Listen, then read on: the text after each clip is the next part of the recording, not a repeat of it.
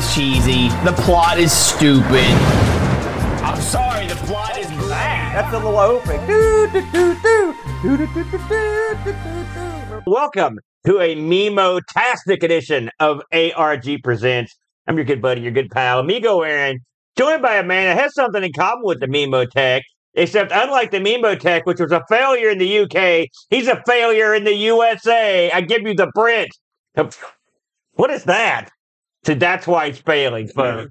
Hey, before we get started today, I want to give a quick shout out to everyone who joined us yesterday for our 12 hour Amiga Spectacular. It was Amigathon. It all went down at the boat's basement yesterday, 12 straight hours of hot, hot, incredibly hot Amiga action Yeah. to raise money for the Children's Miracle Network of Hospitals, Brent. Yes. Uh, I think it was a, a pretty big success, uh, and we raised well over forty eight hundred dollars for the Children's Miracle Network Hospital. By we, I mean you, all the fine contributors, all the fine sponsors that all kicked in. We had a lot of good sponsors. A lot of people uh, chipped in, and we got right near our goal of five thousand dollars. And I have no doubt that we're going to cross over the threshold because Oh yeah, certainly. Megathon.com is still open. So if you were if you if you were targeting the party and you want to throw a few bucks uh, in for the kids, uh, you can go to Amigathon.com right now and drop them a couple bucks. Uh, again, the money doesn't come anywhere near us. We know that gimmick. We're not getting involved. this money goes straight to the Children's Miracle Network of Hospitals. Drew, what did you think of your 12 hours of Amiga action yesterday at Amigathon? I, I thought it went incredibly smooth.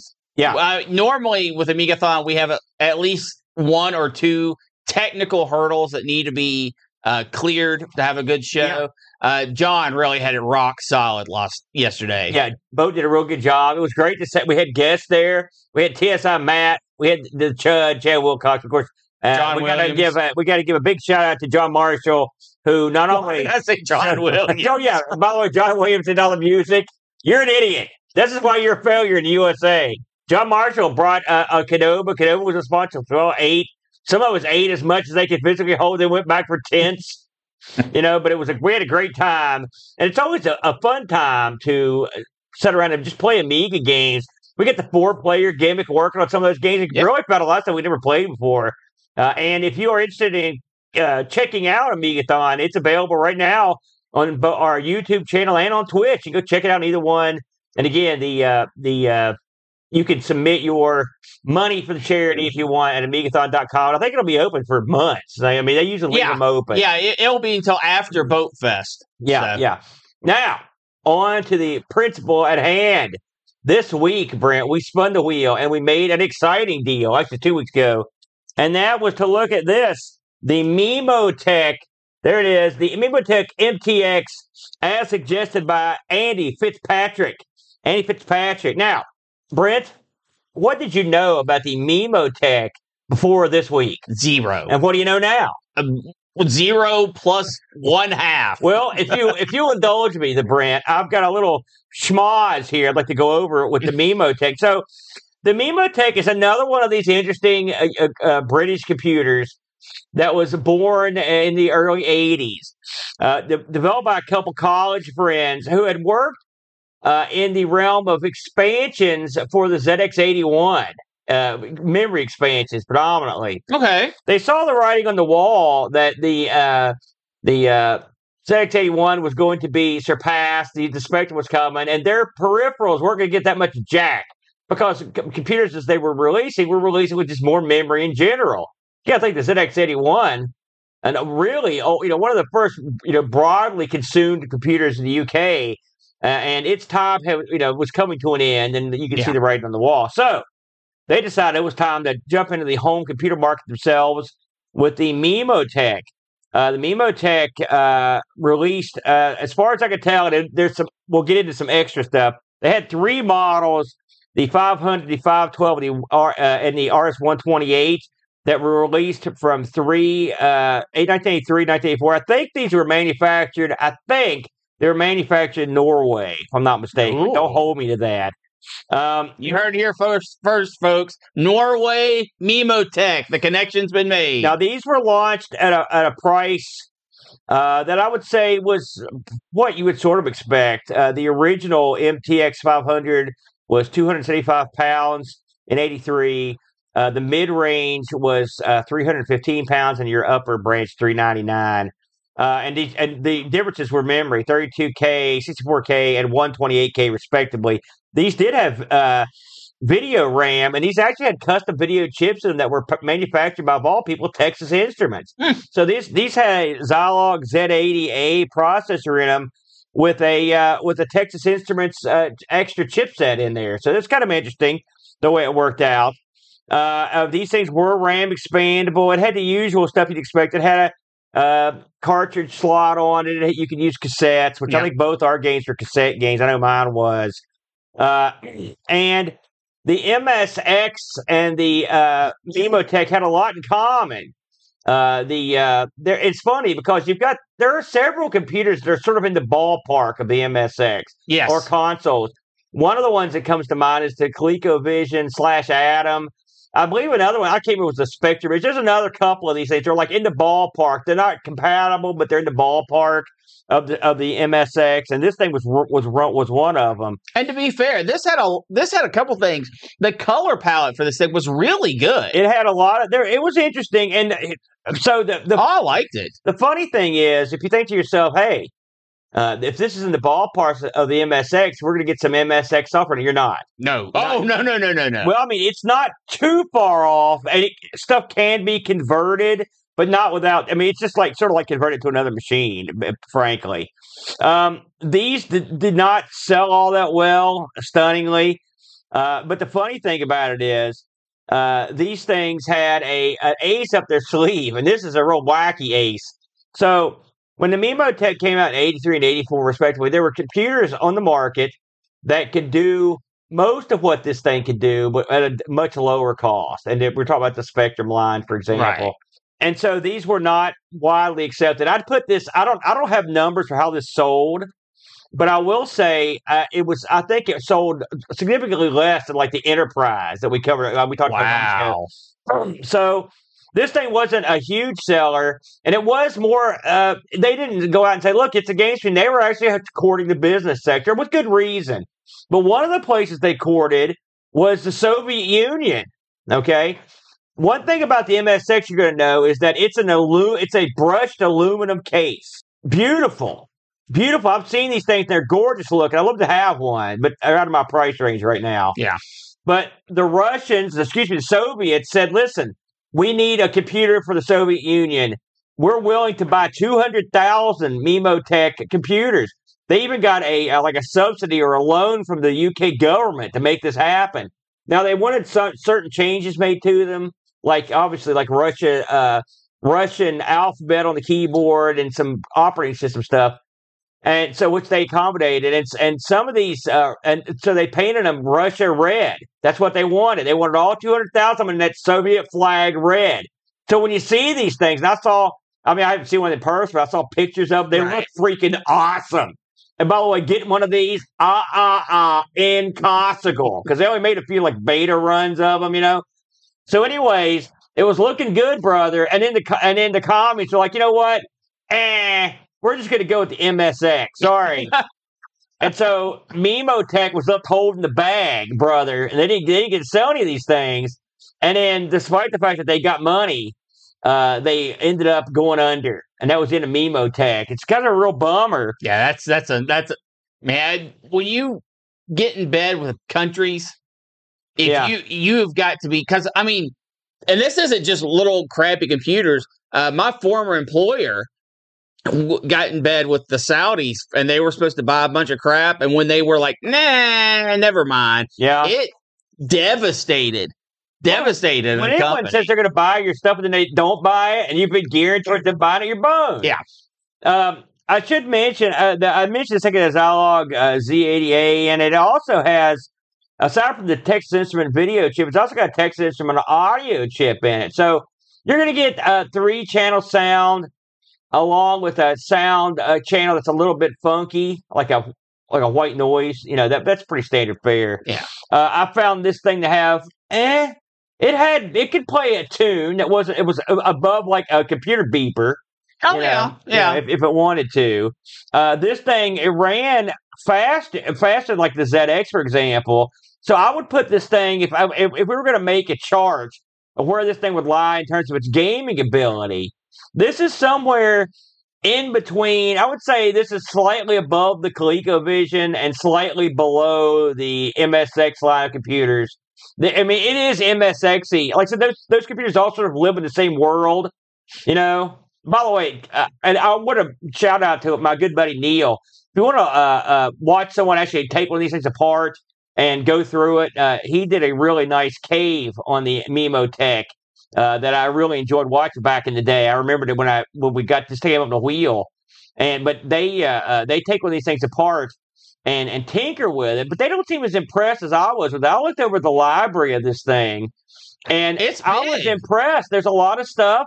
We had plenty of choices Yeah.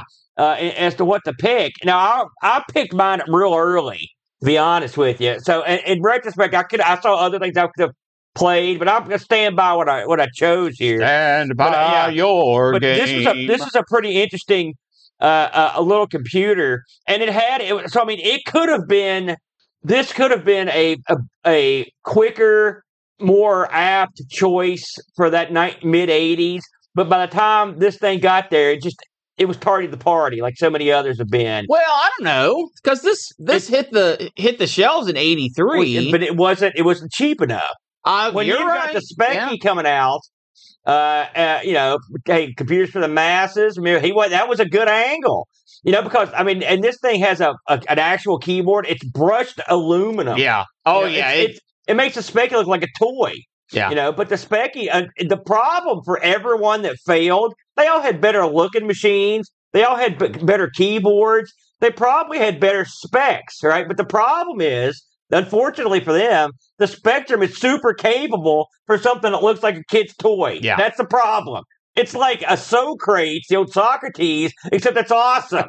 it's a kid's toy that's awesome. And so when you're pay, when you're one three or four hundred pounds for your computer, and someone could get something that's in the ballpark for like a fourth of that, yeah. you're boned. You know, and they weren't in the schools or anything else. Yeah. That's, that's, yeah. the- that's well, I the way it goes. Yeah. You're right. Yeah. So right. with all that said, I'm going to lead the dance, Brent. I think this week. And I- oh, you think and- so? Yeah, huh? and I think I'm going to because I want to talk about my game. Sort of falls in line with our opening here in a lot of ways.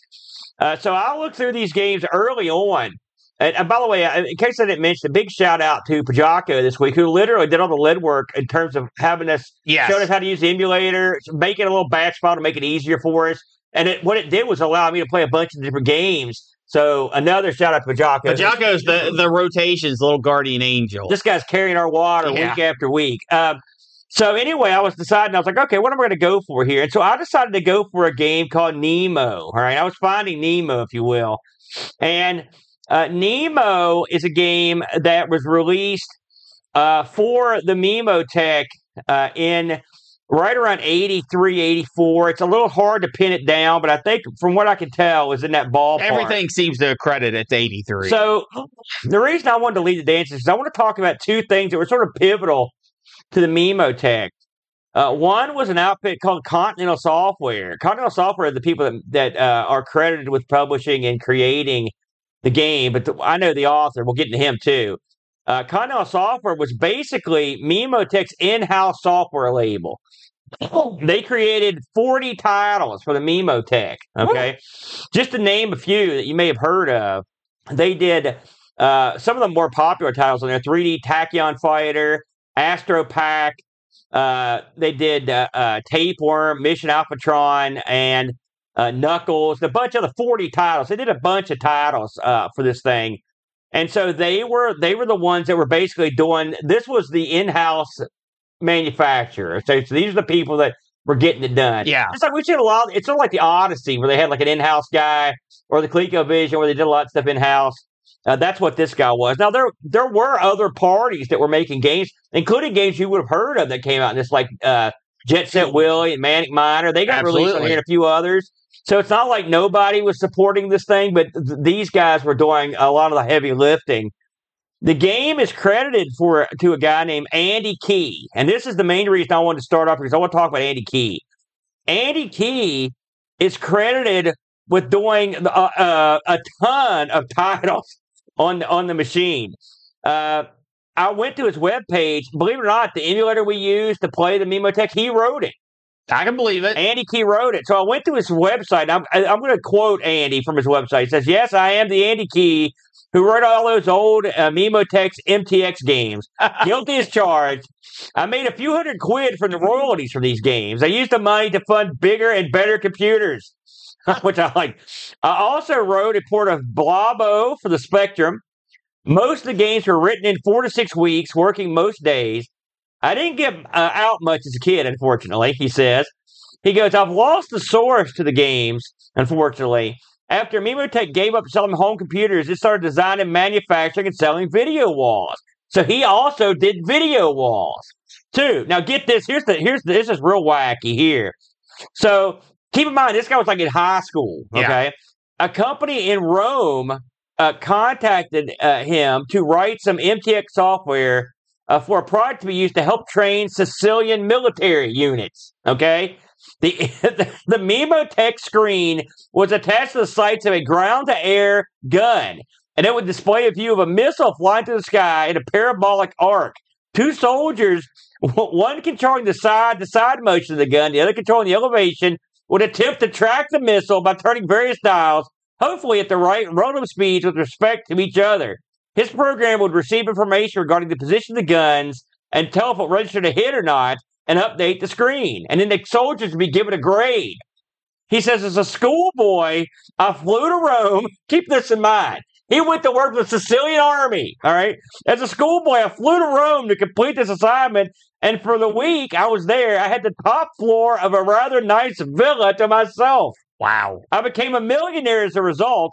And although it was only a million lira, that's a lot of money for me at the time. I, I, I, did not bother to change. I don't know how much a million lira is, but it ain't a million bucks. anyways, uh, um, uh, and this fellow is like Commander uh, Memotech. Like he's the guy. Like he's the big man. And like I said, he did the emulator. So if you could thank him for just our ability to play this thing. But he did write, in fact, a good chunk of the of the software. And I looked and of all the people that wrote, they've got credited for writing software. Because I found a web page that literally has supposedly everything ever written for the Memotech. He was the number one author of oh, the Memotech. Yeah. So Andy Key. So, so we salute you, Andy. Good job uh, with what you're up to. So, with all that said, let's get to my game proper. It is Nemo, a one-player joint published and developed by Continental Software and Andy Key uh, for the Memotech. This will run on any of the Memotech machines. So this was uh, this would run. Yeah, something we should mention. These sold with different amounts of uh, memory. Basically. Yeah, that's why that's why I mentioned that are different prices and different memory. So uh, what is uh, Nemo? Okay, so I've got, believe it or not, I was able to dig up the flavor text from Nemo on the on the back of the cartridge. This will not help you understand what the game is, but I'm going to read it anyway.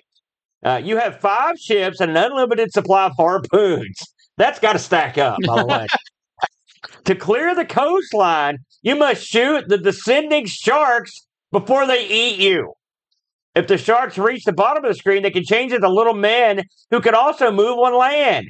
Watch out for lethal floating mines and electric eels. Also, the patrolling land crab who will kill you if you touch him. Clear the coastline to move on to another more difficult stretch of shore. More sharks, more mines, more action. There you go. So there's your flavor text for uh, ne- Nemo. Now, what is Nemo really? Well, it's funny that I would pick this because it does, in certain ways, remind me of a Gridrunner.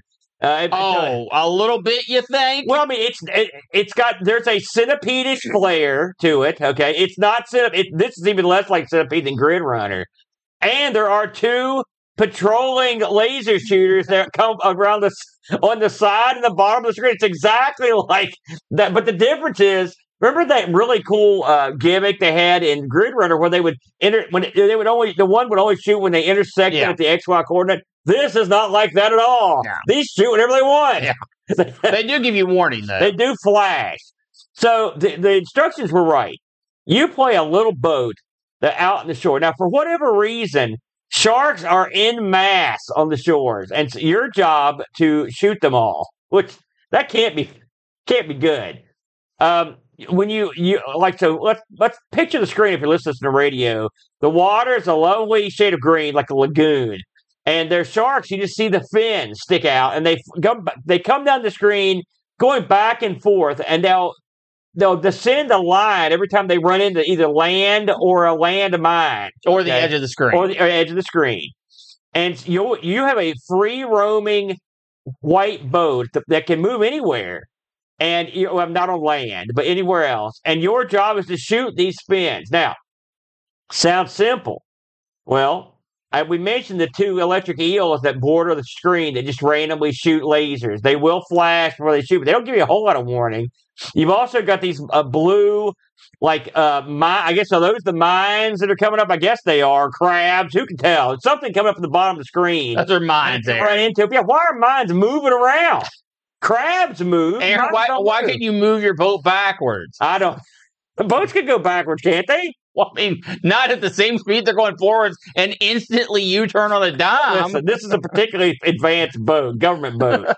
so uh, your job is to dodge the little blue mines and shoot the sharks and not get shot by the eel. Sounds simple.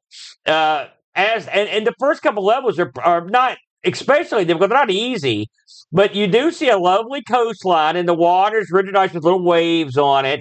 You know, and you shoot the sharks. Um, if a shark, there was definitely sharks that were jumped. yeah. if the sharks, if the sharks get to the bottom of the screen, it's not wrong. They become like little people, and they can go anywhere. They can go on the land, and they go all over the screen just with in a, in a like a crazy pattern. They go over land, they go over ocean, they go everywhere. They're real tough to handle. You got you got to take them out. Um, when you finish clearing out all the sharks on a on a stage, then you'll go to the next section of coastline, which I like. You'll start like the Yeah. south coastline, then you go southeast, then And you it go to the west, and it changes the coastline. And literally, it changes the direction you'll be uh, uh, fighting. Well, it changes the screen dynamic. So on one coast, you might be missing the uh, upper upper right hand quadrant, and then some coastlines where the coastline is so far down the screen, you're only really playing with like two thirds of the screen. Right. It's it's a it's a neat dynamic. It, I like that angle, and and then they do a good job rendering coastline. I like that. When we say you're shooting some sharks, I don't mean like four. No. I mean like a two dozen sharks. All right, there's tons of them. And when they, we mentioned that they kind of go back and forth across the top of the screen, they're descending a line every time they hit something. That includes the uh, the ascending mines. So when those mines, if you if they don't hit you and they keep going up the screen, if they hit a shark, they don't blow up. The shark just turns around and goes the other way. The and shark's so- smart enough to avoid Well, my point is, this is where you get that sort of centipede uh, type atmosphere because that makes the sharks. The sharks aren't connected like it's like the segments of a centipede, but they travel like the centipede did. Yeah. Although, really, I don't think this has much to do with centipede. I mean, it doesn't make me feel like I'm playing. I think less than Gridrunner. It's one step. It's it's another step away. Where where Centipede was one step away from Gridrunner, this is one step away from Gridrunner. So it's like two steps away from Centipede. Yeah. Um, as you go through this game, I've, I've got, I think I got, I don't know, seven, eight screens in to it. Uh, on the first couple of screens, the electric eel at the bottom will shoot occasionally. The one on the left that goes up and down your screen doesn't really shoot at all. Can't shoot at all. Man, trust me, he's just firing it up because about screen three, he starts going to work. So you've got two of these electric eels shooting, and you've got mines aplenty coming down, and it gets quite crazy at, at that point. And by the time you get, I don't know, five or six shores in, it's insane. It's insane how fast it's going.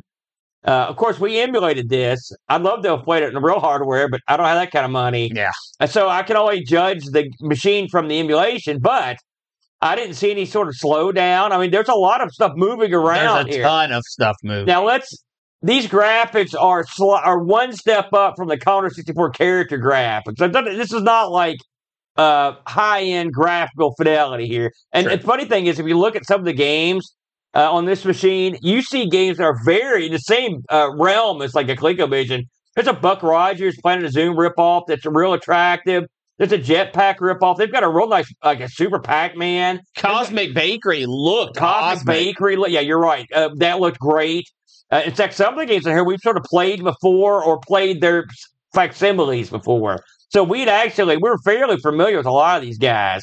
Uh, a lot of the games in this machine, but this one I'd say is one of the more basic looking. It's okay. It's not that the graphics don't get over the overall picture, but it's not like ultra graphics or anything. no, it's good enough to know what everything is, and it's got a lot of anim- animation frames. Yeah. like the the water continuously ripples, which is kind of neat. Yeah. uh, and there's lots and lots of moving things on the screen. I mean, you're tracking, no joke, two dozen moving objects at any one time. You didn't make the water blue. Did you find that odd? You know, it's oh, that's not that way. But I mean, I guess green's okay because if you're near the ocean, depending on where you're at, it can be greenish. Yeah. So, but um, again, uh, this is a high score game. You play through it. I never got to the ending. I just eventually got overwhelmed, and you get a goodly amount of men, uh, but it you will lose. Did Uh, you ever die to the sharks?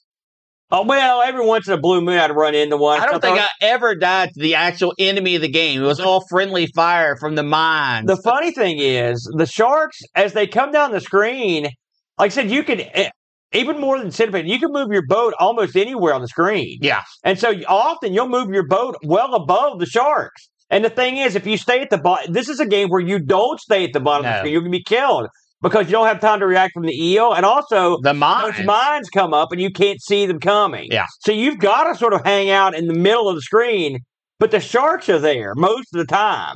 So there's a weird, and you can't shoot backwards. So it is, it creates a weird dynamic. It's, it's unusual gameplay elements that you're not used to because normally in a game like this, you want to stay towards the bottom, Yeah. but this one will not allow it. At first, I found it irritating that the mines came out, kept getting killed by him. But once you realize that you've got to sort of change the way you think about how to ga- play a game like this, I sort of enjoyed the differences in it. It made it feel like a lot fresher to me as a game. So Oh, I, I stayed annoyed at it from beginning to end. well, overall in this one, though, I really, I, I actually quite enjoyed this. I thought it was a pretty decent little. I mean, I'm not going to say, oh, uh, we forgot about the elephant in the room here. How did I forget about this? oh, yeah, because The- you don't want to remember it. That's why. the, the second you start playing this game, it makes a noise, an unholy noise, and it is just like random. No, and the thing is, this machine can play songs. yeah, It can play music. It can make sound effects. This game just has random noise. and it is not good It's random the it's the worst. Yeah. We've played a few games over the years on ARG that were just a, they just decided just to stick in random noise. And here's another one. This one's but other machines were less capable. This thing's totally capable of playing songs. It just didn't. So that is the one thing. Turn off the volume on Yeah. this and turn it completely off. Yeah, yeah, it, it, it, it's it's so bad that it easily knocks this game down a notch. Well, I mean, yeah, it's not the best. But with all that said, I enjoyed the game. I had a lot of fun playing it. I tried to better my high scores on it. Uh, and, and and used it to uh, have a good time. I like seeing the different shorelines. Some of the shorelines are real, I mean, real nutty with like like peninsulas and stuff sticking out Yeah. and stuff. Uh, and it was always nice to, when you felt like you got past level, you felt like you accomplished something. I should mention that if you die in the middle of a level, it all the crap you killed is reset. yeah, It's yeah. like you don't. It's No not like you come back. It's like a one, No. two sharks. So you start at that level completely over. It's a, it doesn't like you. Uh, but overall, I enjoyed it. I think Andy did a good job on this one, and I thought it was a solid title. What did you think, the Brent? Well, as it is well documented, I don't like Centipede. Right, but And, and that that that no interruptions. Uh, and this is still close enough to Centipede that I don't like the game style, but it's far away from Centipede enough that I can pretty much dismiss it. Uh, I think judging this game on its own merits, uh, there are a few incredibly frustrating points. The sound is number one, grade A. It was. I, I, I hope. I hope we had some kind of emulation error or something. I don't think so. I don't either, but- because I saw people play this with a real thing, and it sounded like that. It, so. it's really, really bad. yeah, Uh, number two, the mines coming up from the bottom. I wish actually there was a small. I, and you can't do a strip of land because that would break what's going on. But it, it- there's no lead in to those mines coming up, and, and they, if you were at the bottom of the screen, they can literally just spawn on top of you and kill you. Yeah. Always hate you that never, kind of you thing. never hang out there. That, Yeah, right, ever. right. well, and what's what's bad though is when you when the sharks get past you, right, and, and you can't go to the bottom of the screen because of the mines. You just kind of you just have to hang out for a while, and you have to dodge until uh, they turn into the little crab people and start flying around. You can shoot them that way. Yeah. it, it, it's it's not the worst. It's just a, a game play element that I, I wish wasn't included. Overall, though, especially for a centipede type game, uh, I think this is fun and interesting enough. I don't think the graphics hurt it. I don't think they are necessarily something you're going to point at and go, man, look at those graphics. Everything is well represented, though, uh, and I enjoyed my time with it. Now, I didn't. Did I spend days with it? No, no, it's not that kind of game. No, no, you you can you can load this up and get your fill in 20 minutes, and that's fine because you can always come back to it and play it again later. A couple things I want to mention before we close the door on this thing. Number one, the cover of this game, like, has a, a centurion in just a loincloth, big Uh, chisel yeah, it makes guy no sense. with a spear and a shield, and he's fighting this like uh, so it looks like a, a sea dragon and a shark. I thought to myself, man, that's not what I'm thinking of when I play this, and that's not what the instructions imply. So I guess it's just a cool picture that they put on there, uh, but I don't know what the heck was going on with this. Here's another thing you might find interesting about this one, uh, and it's funny, Pajaka, he kind of came across at the same time he sent me a note about it. So uh, a um, homebrew outfit gathered together a series of M- MTX games for release on the ColecoVision Adam. Uh, collections of them, and, and uh, Nemo uh, made the the uh, leap over in the MTX uh, collection, the, or Games Collection Volume Two, along with Obloids and um, Astro Pack. Uh, so, if you have a, which I have a Coleco Adam, I suppose I could sort of actually play this sort of like on the real hardware, kind of, because it, I don't know how these things were done. But I mean, again, I heard that it's not a huge. There are a lot of MXS games and Adam slash Kubich games that leap around. Yeah. So there's there are ways to convert these things uh, in a certain in a certain way. But as far as I know, this is the only other version of this that exists. Uh, uh, and so if you're looking to play this game, I guess you have a couple options. Um, I believe we had a review on we this, didn't did, we, Aaron? and, which I'm heading over to it now. Well, while you're doing that, I want to mention uh, the the Memotech lasted about two and a half, three years. Uh, it still got support and software and stuff. Right. So it- you would think that it only has, you know, 20, 30 games. No, sir. This has a, a surprisingly extensive catalog for something that was on the market for so little amount of time, but uh, uh, and was not made to be a game machine. So if you have interest in this, it's super easy to get into when you have a friend like Pajaka that makes it easy for you. yeah. But if you don't, uh, it's still worth checking out. I looked at a few other games beside the one we chose and was really impressed by what I Yeah. saw. Yeah. This is definitely something that we're going to go back and look at. This is going to go in the retro uh, rewind section so we can get see some more action on it later down the Yeah. road. Speaking of Bajaka, I've got a review here from him on Nemo. He said, I'm still on the fence as to whether this is a Centipede clone or not. It has a bit more, uh, uh, it has a bit more than Centipede does, like the blue sea mines that constantly rise up behind you and the electric eels, but feels quite similar to Centipede, but a lot harder. You cannot remain stationary in this game. You're constantly playing a game of moving and dodging, trying to shoot schools of sharks. Why, I do not know. I feel like you should be able to shoot the land crab because you can go and land, but either I was a bad, I was that bad, or you couldn't. I I don't think I ever shot one either. If the sharks get to the bottom of the screen, they turn into little guys, and the little guys touch each other. They turn into a square with a face on them. That's true. That happened to me very rarely though, because I hardly ever let them get down there. I really feel a developer had designed those sprites before they had made the game was eager to use them. That's distinctly possible. Nemo plays quite well, and while the graphics are basic, there's enough of an arcade experience here to keep you coming back for more. And I can't think I would have been disappointed to get this with my machine back in the day. The time between restarts when you lose a life is painful, and it does take away uh, from the game quite a lot. Yeah, because yeah. it, it goes to a text screen every time you die and just says like, "We got you." But it, it, it is it is annoying. The audio, if you could call it that, starts to grate quite quickly and feels like it's there to distract you rather than to aid in your enjoyment of the game. Overall, something a little different while feeling familiar, but not the best the system has to offer. Seven out of ten. So I, I would uh, I would agree with that. Now, uh, just to summarize and finish up here before I move to Brent here, uh, I could not find a price on this game, and I could not find the game for sale. No. That much said, uh, I also could not find anyone selling a uh, a Memotech of any sort, I did look into history to see if what they were going for, and any so if you're interested in picking up a Memotech, Right. and I'm assuming you couldn't find your game for sale either. Are you kidding me? I found someone that had bought one for five hundred and six dollars. So I'd say there's your ballpark figure. Uh, condition unknown. If you would like to go down that road. So there you go. That's Nemo. Brent, I enjoyed it.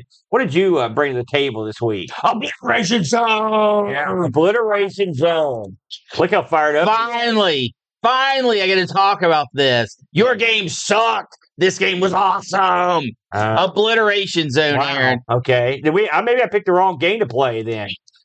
Uh, maybe I didn't play. it. I don't know what you're talking This, about. this was this was a good time. All right. Uh. Obliteration Zone released in the big old 1985. Uh, real quick, I want to talk about Mega Star Games Limited. Yeah. This is the people who who brought us Obliteration Zone, and they released five, count them, five games in total for the Memotech, and they covered all of your genres. You've got uh, Escape from Zar- Sarkos, which is your flip screen uh, uh, platformer type game where you go and you collect the items and you're trying to collect everything. Yeah. You've got your um, Fathoms Deep, which is your underwater, go through the caves, fight the fish, collect the items game. Uh, you've got Qogo 2, Q O G O 2. This is your um, uh, Q*bert ripoff. Uh, it's a bounce on the block, change the color Look, game. Pretty good. Yeah. Um, and then you've got Surface Scanner, which is your scramble type, fly to the right, shoot the things, collect, the- you know, collect the fuel type game. That sounds like Scramble. And then you've got Obliteration Zone. This is your maze game, uh, single screen, which kind of for for back in the '80s. That's kind of everything. That's everything covered. They didn't have a breakout game, which is fine by me. Uh, and these people released their games and then they were gone. Yeah. So news about them, ah, it's a it's a gone thing. So let's talk a little bit about Obliteration Zone. In Obliteration Zone, you are tasked to pick up power nodes uh, from this factory slash uh, uh, uh, uh, warehouse slash crazy place that is swarming with killer robots, and you have to uh, maneuver around pick them up while avoiding five different types of enemies. And the enemies in this, any if they touch you, you're dead. There's no there's no questions, it's no life bar. And this the maze in this thing is huge. Huge. It's like 12 columns by 12 rows.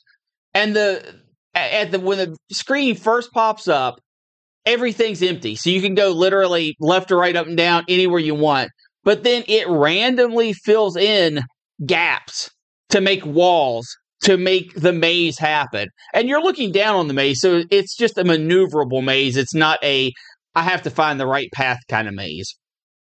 You, as the plucky hero, have to pick up all the power nodes, which are uh, these flashing X's that are on the board.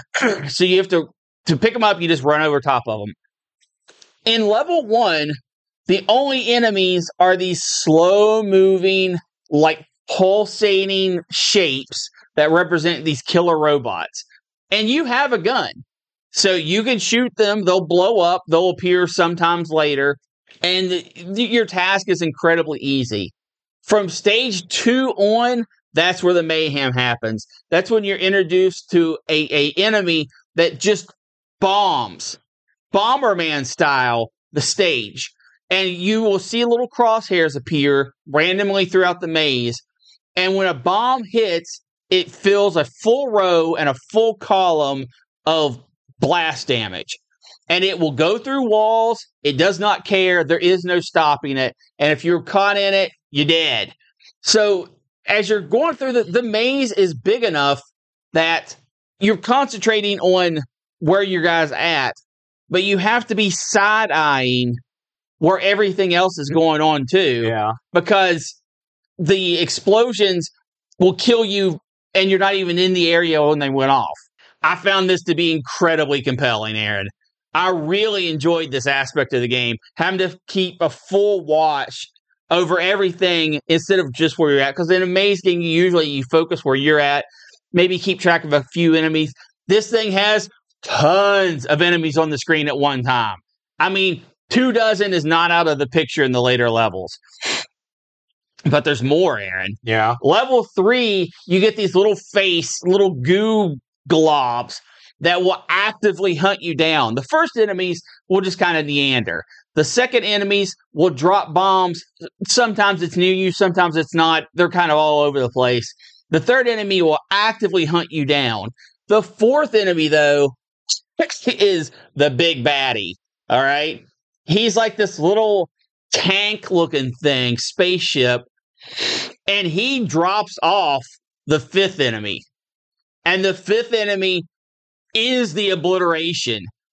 If you don't go and shoot what he drops off fast enough, because he kind of hovers over and you see him something happening, and if you don't get there in time, the entire screen explodes. Everything. That is it is impressive. And it is an awesome, fun. The first time it happened, I was so I was I, I was I was huh? And actually, it, you feel like the computer is going to explode. oh my gosh! like the screen, everything on the screen eventually is totally white. It's like your face lights up. Like, oh my god, I've seen the end. yeah, I mean, it, It is bizarre. there's no like, oh, there your score is still there. No, the entire screen is obliterated. Well, we played a lot of games and seen a lot of wacky effects. That's one of the wackier ones I've seen on, on any MC we've ever played. And, it, uh, and it keeps blowing up. Yeah, It's a it's a layered effect. it's like the guy overkilled. It's like he used ten times as much da- da- dynamite or whatever. Maybe it, it is quite a sight on his own computer. I was like, what? That's that really freaked me out, man. So you're going through, you're playing Obliteration Zone. If you're watching the video, it's, it's Yeah. happening. So what? So how is this game interesting beyond the the, the sum of parts? It's the movement, and I, I know some people are going to hate the movement, but I think it's part of the game. If you tap a direction, you are continuously moving, and whatever direction you're tapped. And if you tap a direction to change the direction you're going, you will go at that same speed and keep going. If you hold the key, you dash, you run. It, it's an ex, it's a and it's a lot of acceleration. Uh, so it's real easy to start to go around a corner, and you hold the button prematurely because you know you kind of cue those motions up in maze games. Yeah. Like I'm going straight. There's a wall on either side of me. I want to go right next. I'm just going to start holding right. you anticipate. And then Yeah. as soon as the passage opens up, you start turning right. right. If you do that in this game, you slide down the corridor at, at full speed because you're holding to dash. And that can be a real turnoff to people, but I actually like it because it doesn't punish it. What it gives you the ability to go real fast, right? Sometimes you have to, but it also punishes you for just being lazy, for just holding the direction to just go. When you shoot, the bullet goes what one fifth of the screen, one fifth of a row. Yeah. You can have one bullet out at a time, and it takes time to reload. It absolutely doesn't go the whole way. That's for No, sure. no, and it take you You'll can't find out. you can't just machine gun these people. These are you're basically shooting these like energy balls that they come out. They'll destroy everything. They also switch lanes a lot, so it's hard to peg them down. Well, the, the enemies do, Yeah, not your shot. Yeah, your enemies, they're hard to, they're, your, your shots, it's tough to scope where they're going to go because they're, I'm not going to say it's random, but they're, they move in an odd way. So I mean, you you have to you you have to not just try to kill everything. It's never going to happen. It, it's very Pengo like the way the stage is drawn at the beginning. Yeah. it's also very Pengo like the way the first enemies, your the lowest level enemies, come out because they start in like little pods, and then the pods open, and the bad guys there, and the bad guy starts patrolling. Um, it you can't rely on shooting. You have to rely on getting the X's as quickly as possible. If you collect most of the X's and then you die, the level does not reset. Thank God. It actually Yeah. lets you try to get those last few X's and move on. Um, I did not find an end to this game. I think this is made to be a, a, a score game. Um, I did get to level seven. Uh, once the obliteration bombs start happening, they're tough because if you're on one side of the stage and you see one of those little aliens setting one of those up, you have to drop everything and go take care of it, or you're going to die. yeah. Aaron. Oh, I should probably mention this before before you mention it. Yeah, I was going to The jump right in. The sound loop is a continuous playing of Hawaiian five uh five uh and and, do. and it's good. well. It, no, it's it's the it's a good rendition. listen, I'm going to jump in here. Okay. I I debated in my mind what uh, what sound I hated more, the sound from my game or the sound Oh, from this game. Now, Come listen, hold on a second. I was around when Hawaii Five O, which is an American TV show from the seventies. I was around when it came on. All right, and the theme song is one of the all-time great themes. This and they do a what I would say is a um, remedial rendition of it, I think it's pretty but it just okay. loops. Uh, First of all, it doesn't fit this game No, at all. zero. Like, so I'm assuming. Remember how Pachanga said someone had r- made a kilo of Sprite and like, we're going to put this in Yeah. the game. Something tells me that some guy had made the Hawaii Five-O theme. It's like, we're going to put in this game. Yeah. Thankfully, you can turn the music off. yes. Yeah, But they you- were aware. You're going to want to do that immediately after you listen to the third or fourth refrain of Hawaii Five-O. That was a, an odd choice right there, the Hawaii Five-O theme. In fact, we played a lot of games, and this is another one. This game has two things I'll never forget, and that's one of them. The funny thing is, when you watch people play videos of this, when I first saw this, I saw the video, and it comes up, and it took me a minute. I'm like, what is that noise Yeah. it's making? And after about the fourth go, I'm like, oh, it's a Hawaii Five-O theme. And I kept waiting for it to change to the next level. The heck no. No changes, No. no, nothing. No, no changes. Um, this game is a um, at the first screen because at the first screen they don't make any additional walls, just like a grid pattern. Yeah, it's It reminded easy. me of the uh, first level in Poltergeist on the old Coco, where you had to go around town collect his parts to, for. Uh, it, that's what that's what the look of it reminded yeah. me of. But then the Except second the level, grid, like the grid of this is way Yeah. huger. the second level when they start um, changing the walls, it's a it's it's a pretty cool effect.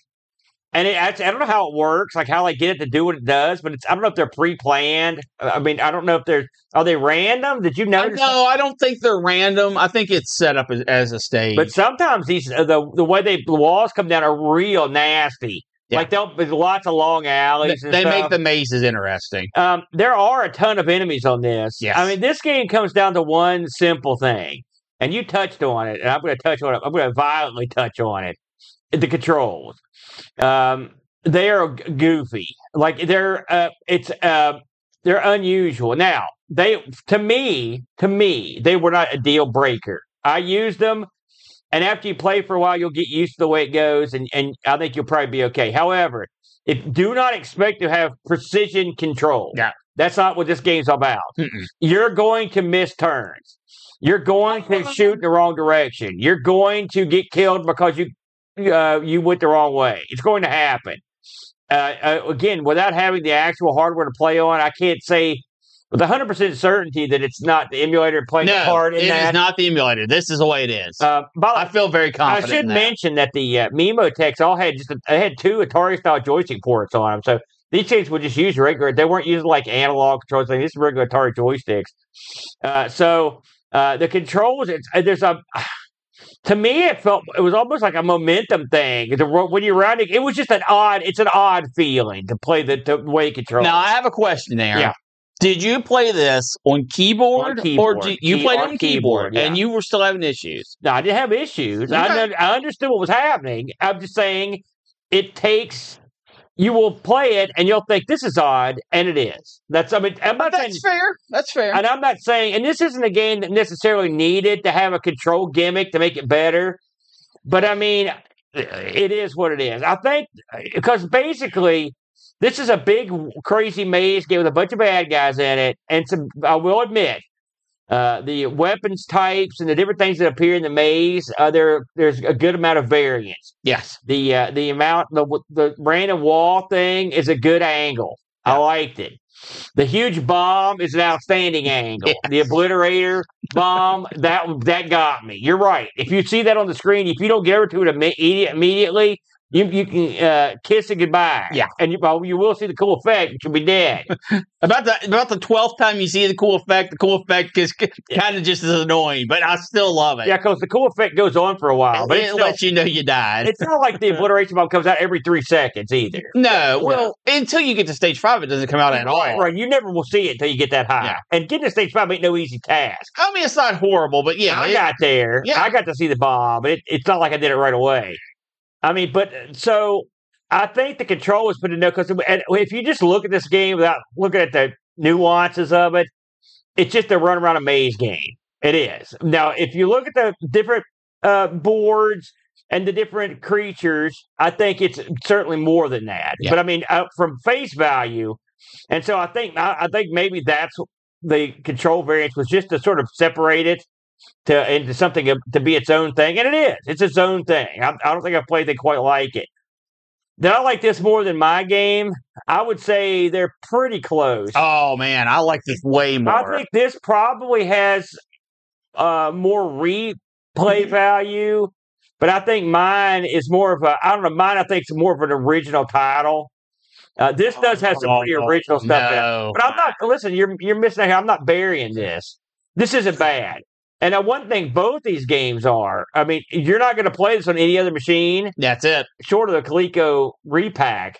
And so the, there are two original games that are different and interesting enough to I think make it worth your time to check out the Memotech. I, I really, really enjoyed Obliteration Zone, and its enemies make the game far more than its heroes do. Uh, having those those aerial bombs come down and having to keep track of them, uh, especially in later levels where it's doing, it'll have one fly through one row and one fly through one column, and then the Bomberman strips of death that come all the way down and up the corridors and rows. I really enjoyed that. I thought that was very innovative. I, I will say that surprised me. And the effect, you're right. I will. That's something else I, I should say this. I'll give the devil his due here. You do have to keep your eye on the entirety of the maze. which is really hard. and, and because uh, when those, you know, it's sort of like the eels. Okay, when in my game, you have to keep an eye on what they're doing, even Yeah. if they're nowhere near you, because you may be going to where they're going.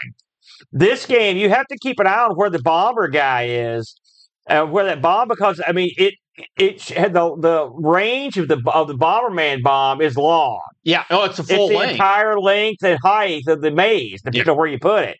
So if he sticks that in the right spot, it can be a real. uh It can hose you. You can Yeah. die in this thing early and often if you're not. And even really, a lot of it comes down to luck. if I want- If you want the truth, but it is a different. no, it's not luck. You can fully track it. Well, but You I mean, fully if he puts that, it, it. depends on the maze you're in and where he puts that bomb. It can be real difficult to get it of the can be. Yeah. Uh, so, but yeah, I did. I will say, I thought that was a. I thought that was also a pretty uh, ingenious. It's a good game. It's a. It's an interesting game.